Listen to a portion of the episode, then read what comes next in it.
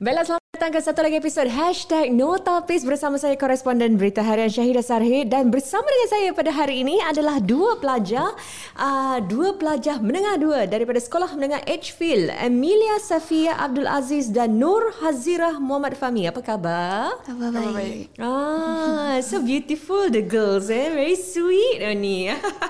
okay, so hari ni kita nak bincang tentang PLD, Personal Learning Device ataupun alat pembelajaran peribadi. Sebenarnya kalau saya saya kasih background eh, waktu saya sebenarnya selalu tulis uh, berita tentang pendidikan dan uh, pada waktu itu uh, Menteri Pendidikan pada waktu itu Encik Ong Yi Kang telah mengatakan bahawa setiap sekolah menengah akan mendapat PLD pada 2028.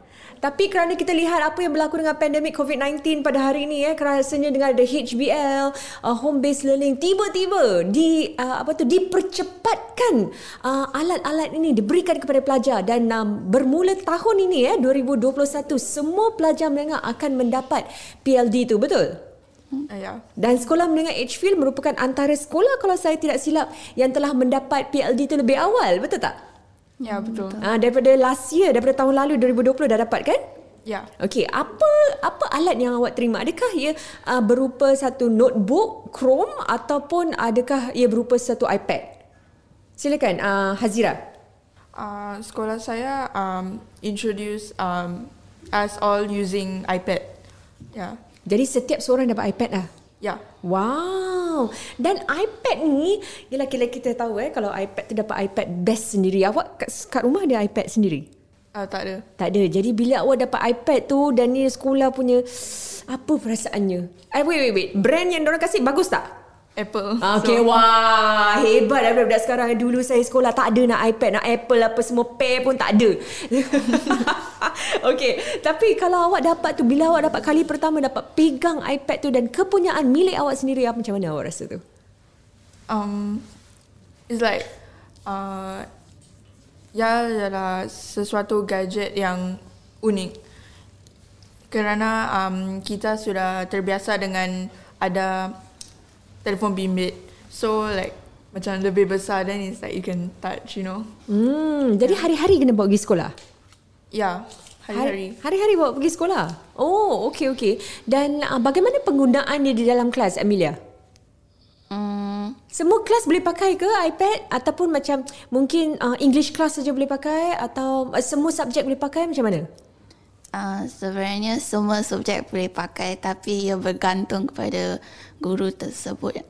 Jadi okay. tetapi um, subjek yang paling banyak menggunakan iPad ni um, biasanya DNT. Ah, oh kenapa? Uh, kerana kita kadang-kadang harus lukis banyak barang, lepas tu kita harus plan.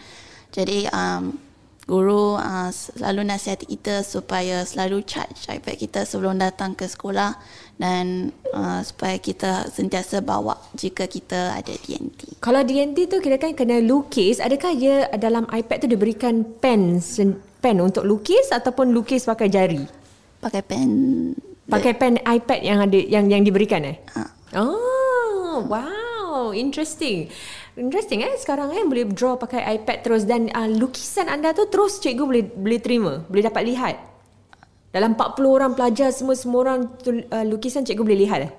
Hmm, boleh. Oh, wow. Okay, selain daripada subjek DNT, apa lagi yang selalu digunakan uh, iPad ni? Uh, Hazira.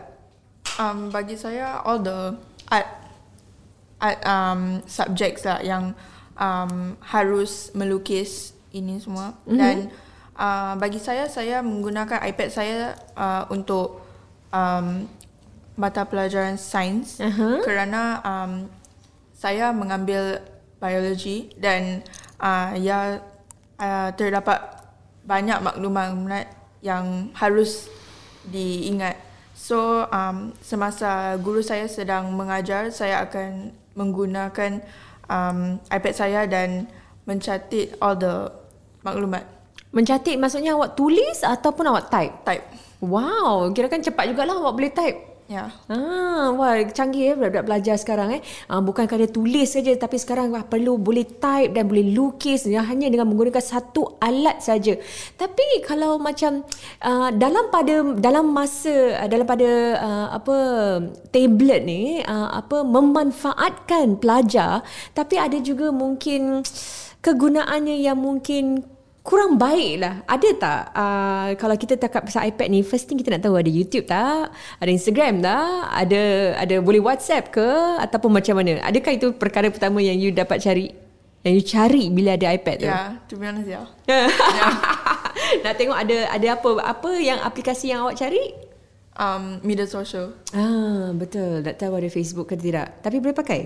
Tak boleh kerana sekolah saya uh, uh, menggunakan um, apa, apa? MDM, MDM. Apa tu MDM?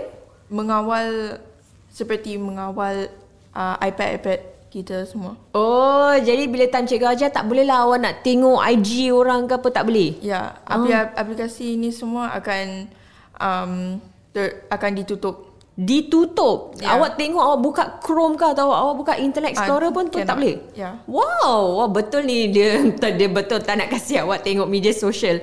Kalau uh, YouTube tak boleh. Kadang-kadang YouTube pun ada perkara yang baik dan sebagainya. YouTube um, Video-video yang baik. Aplikasinya tak boleh tetapi uh, di internet boleh. Oh, kalau kita kalau awak buka internet boleh. Ya. I see. Kalau kalau main game boleh tak Safia uh, Amelia? Uh, tak boleh. Pun tak boleh juga. Wah bagus ya tetap kawalan yang cukup baik. Tapi sebenarnya ini adalah salah satu aspek eh yang uh, diteliti oleh uh, pihak Kementerian uh, Pendidikan MOE kerana waktu tu bila mereka ingin memperkenalkan uh, PLD ni kepada semua sekolah, mereka telah bertanyakan wartawan dan antara keprihatinan yang wartawan kemukakan ialah isu ni lah sama ada uh, pelajar boleh tengok media sosial ke nanti bila tengah cikgu belajar wah tengok dia tu eh dia tu pakai apa dia tu dia tengok apa scrolling eh scrolling IG orang jadi uh, makanya ada langkah-langkah yang dikenakan untuk memastikan awak semua fokus dengan cikgu ajar betul Ya. Ha, ada tak pernah awak gunakan ini untuk mungkin cikgu nak ingin dapatkan pandangan? For example, it's a very sensitive topic tapi macam uh, dapatkan pandangan pelajar dan mungkin awak boleh ajukan pandangan awak tu secara anonymous. Boleh? Jadi awak jadi pelajar yang lain tak tahu yang itu awak pandangan awak. Boleh? Oh, um, ada satu aplikasi ni, um, Padlet. Dia is either awak boleh tunjukkan nama atau secara anonymous. Wow, okay then. Uh, lepas tu, uh, biasanya murid-murid akan taruh anonymous kerana orang tak nak pandangan mereka diketahui Hmm. oleh orang lain. Okay. Ya. Dan awak pernah gunakan uh, aplikasi itu dan pernah anonymouskan diri awak? Banyak kali. Eh, kenapa? Um, saya suka kongsi um, pendapat atau pengalaman saya tapi saya tak nak orang tahu itu diri saya. kenapa awak tak nak orang tahu? Pasal kalau orang lain tahu lepas tu orang lain tahu tak apa. Tapi kalau orang lain tahu uh, siapa orang yang tulis pengalaman tu macam segan kalau orang tu tahu oh orang ni lah yang tulis you know. Oh, takut takut orang judgy-judgy eh. Ah. Very judgy, is it? Hmm. Oh, jadi bagus ini dapat melindungi lah diri awak tapi pada yang sama awak masih boleh ketengahkan uh, apa tu uh, pandangan awak tentang suatu isu. Betul? Hmm. Okey, kalau antara topik ni macam macam mana kalau cikgu kasih untuk dapatkan pandangan pelajar? Hmm, biasanya perkara yang uh, FT time. FT time apa tu? form teacher time. Okay. Gitu. Cikgu biasanya um, buat pakai Padlet because um, bila tanya secara face to face, orang tak nak kongsi pendapat orang. Tapi kalau nak kena type ke iPad, banyak orang tulis. Okey, example cikgu minta apa? Um, let's say cikgu during FT time dia tunjuk sebuah video. Dan cikgu cakap, um, adakah awak um, merasakan bahawa pen, uh, perbuatan orang ni salah? Lepas tu kenapa? Lepas tu nanti banyak orang tulis lah jawapan mereka. Lepas tu dari situ cikgu tahu apa um, kita semua fikirkan because kita semua tak ada fikiran yang sama kan. Semua orang ada pendapat yang lain-lain. Jadi Hmm. ya. Wow, jadi awak dapat utarakan pandangan awak uh, secara apa anonymous, tetapi adakah awak rasa dengan cara begitu kan uh, awak tak berani ke depan nak nak nak suarakan pendapat tu secara you know vocalize your thoughts kerana awak type macam gitu. Awak rasa macam mana? Hazira. Saya rasa bahawa um, dengan adanya um, gadget seperti ini, um, orang akan lebih yakin untuk um, voice out because whatever you say is like you got like something script or something. Ah, jadi pada maks- maksud awak tu ke, uh, bila awak lebih yakin untuk mengutarakan pandangan kerana one thing is awak dapat tulis skrip awak sendiri. Yeah. Ah, jadi dah bila tulis skrip tu awak lebih boleh baca balik sama ada apa yang awak ka- katakan tu betul tapi ataupun tidak dan mana uh, apa tu pandangan-pandangan yang perlu di-erase dan sebagainya. Mm, yeah. ditiadakan dan sebagainya. Okey. Okey, tu bagus. Selain daripada uh, memberikan pandangan dalam kelas, buat lukisan, ada lagi yang digunakan oleh uh, uh, BLD ni di sekolah? Kita ada uh, spesifik aplikasi untuk lukis semua. Uh, contohnya Autodesk Sketchbook, um, Pen Ultimate uh, dan sebagainya lah. Because um, kalau semua orang pakai aplikasi yang sama lagi senang Yang sketchbook ni untuk apa pula?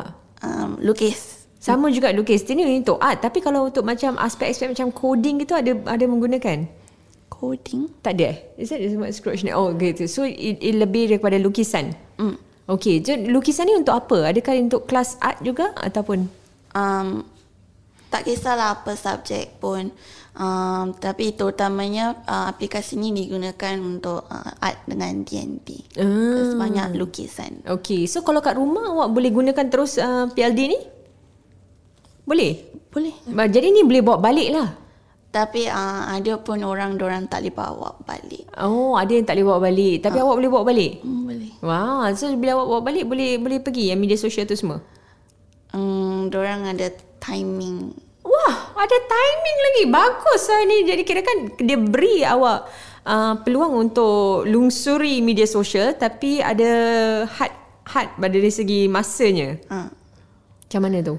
let's say contohnya sekolah start pukul 8 jadi pukul 8 sampai sekolah habis around pukul 6 kot tak salah saya lah pukul 6 then nanti dia akan tutup semua aplikasi social media tapi dari 6 sampai ke 10 around there then uh, dia akan buka balik jadi kita boleh pergi social media Oh, wow. Okey, jadi dia ada masa yang khusus. Bila masa sekolah, awak tak boleh tengok media sosial tapi dah lepas lepas bila awak balik, awak nak santai, nak rehat, boleh boleh boleh buka lah. Ya, boleh. Okey.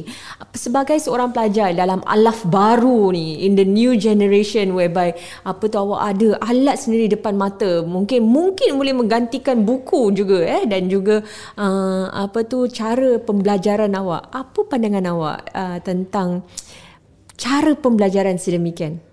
Hazira. Um, ya ialah um, sesuatu cara pembelajaran yang unik kerana um, kita uh, biasanya um, bergantung kepada buku saja tetapi dengan adanya internet ini um, maklumatnya lebih dikemas kini dan um, more informatif. Hmm, bagus kemas kini perkataan awak. Bagus, very updated, right? Ya, yeah. kita nak tahu yang yang yang terkini apa yang berlaku sekarang. Kalau Amelia pula, cara pembelajaran macam ni, you rasa macam susah tak ataupun lebih senang ke ataupun uh, kadang-kala uh, you macam you you you get distracted easily dengan adanya perkara apa alat ni depan mata?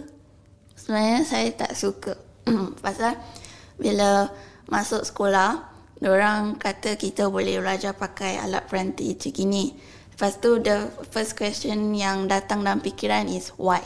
Kenapa? Uh-uh. Kenapa nak kena pakai ni? Tak boleh pakai buku biasa ke?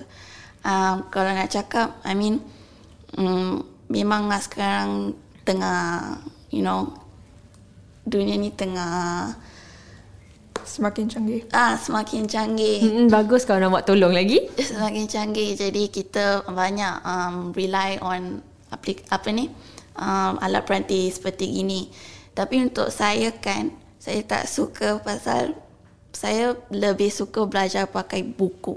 Oh, kenapa awak suka pakai buku? Because kalau pakai buku, saya um, boleh fokus lagi bagus. Alat peranti ni semua buat membuat diri saya distracted. Hmm. Dengan sejak kecil lagi, mak bapak saya dah latih saya untuk um, untuk berjauhan daripada alat ni semua. Jadi saya dah kebiasaan pakai buku. Ah, wah bagus, bagus bagus. Memang. Buku tu uh, apa tu uh, sesuatu yang dekat dengan kita eh, sebab kita daripada kecil. Tapi dengan adanya perubahan teknologi ni semua uh, kata orang tu kita tidak boleh uh, ketepikan terus lah hmm. sebab kena pul- juga perlu mendakap you have to embrace it kerana ini adalah masa depan kita. Betul tak? Penggunaan-penggunaan uh, teknologi seperti ini. Dan tadi awak cakap tentang distracted. Ada tak cabaran-cabaran yang you alami Hazira uh, apabila menggunakan alat ni uh, misalnya di rumah ataupun di sekolah? Um, saya um, tidak pernah mengalami tetapi saya pernah uh, lihat uh, kawan-kawan saya ya melalui cabaran-cabaran ini semua. Seperti apa? Seperti apa? Cabaran dari segi apa? Like uh, ketagihan. Ah, okey, ketagihan lagi. gadget ni semua uh, digunakan untuk belajar tetapi mereka tidak menggunakan sebagai sumber pengajaran tetapi like to scroll other things mm-hmm. like uh, media sosial and like basically mereka the mind is not in the class yeah Walaupun media sosial tu dah ada di dihadang oleh pihak sekolah pun tetap macam mana tu? um, MDM ni uh, kawan-kawan saya um, actually remove the MDM Wow, itself. ni hacker eh kawan-kawan awak pandai betul. Boleh remove eh? yeah Oh, jadi dia they orang can track lah but I won't do it Ah, bagus bagus. Awak pelajar contoh yang baik. Sepatutnya tak boleh. Jadi mereka telah menyalahgunakan alat teknologi seperti ini. yeah Ah, okey. Dan kalau macam selain daripada tu apa lagi yang Emilia yang awak rasa cabaran yang awak hadapi dalam menggunakan uh, perkara ni? Cabaran yang saya lalui pakai menggunakan alat peranti ni adalah apabila saya terlupa nak save. Oh, oh. Ah. Ada macam mana? Ah, kadang-kadang bila saya buat kerja dah dah dah sangat kusyuk dah alih-alih cikgu suruh kita kemas cepat-cepat cause nak balik rumah atau nak pergi uh, pergi subjek lain. Lepas tu nanti saya pun cepat-cepat alih-alih terlupa. Lepas tu pergi tempat lain bila datang balik aplikasi tu benda tu semua hilang dan nak kena restart lagi. Ah, itulah teknologi kan. Kadang-kadang kita suka dengan teknologi tapi pada masa yang sama pun kalau sebab dia pun yalah dia bukan orang. Hmm. Betul tak? Kalau macam orang kita boleh register dalam dalam otak kita tapi ini perlukan awak manually ber- memberitahu alat tu, "Eh, save me, save me." Tapi kadang terlupa. Hmm. Betul itu that's a very good cabaran. Betul. Kadang-kadang kita wartawan pun dah type panjang-panjang terlupa nak save ataupun tiba-tiba bateri mati. Oh, pengsan kena tulis balik. Betul tak? Awak kena buat balik. Betul. Uh, apa ke apa boleh buat. Okey, jadi saya harap uh, apa tapi apa pun dengan adanya alat uh, pembelajaran peribadi ini ia dapat mempertingkat lagi pembelajaran awak dan dengan adanya HBL awak rasanya awak gunakan banyak kan uh, apa ni? Uh, alat tu yeah untuk SLR dan sebagainya. Awak kena share-share tak apa tu alat dekat rumah kalau sebelum ada alat ni. Share share komputer ke laptop dengan adik-beradik awak yang lain. uh, tidak kerana uh, kita masing-masing ada uh, gadget sendiri Wah, bagus. Dan awak pula Emilia?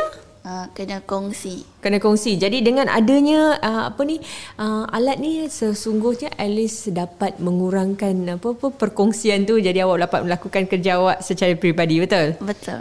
Okay, so saya harap dengan adanya personal dev, apa P, personal learning device ni dapat memudahkan lagi uh, pembelajaran untuk para pelajar dan uh, agar ia dapat apa lebih memanfaatkan untuk anda semua. Okay, Ken. Thank you so much. Terima kasih kerana sudi bersama kami dalam hashtag No Tapis. Thank you, Hazira, Amelia. Thank you. Uh, thank you.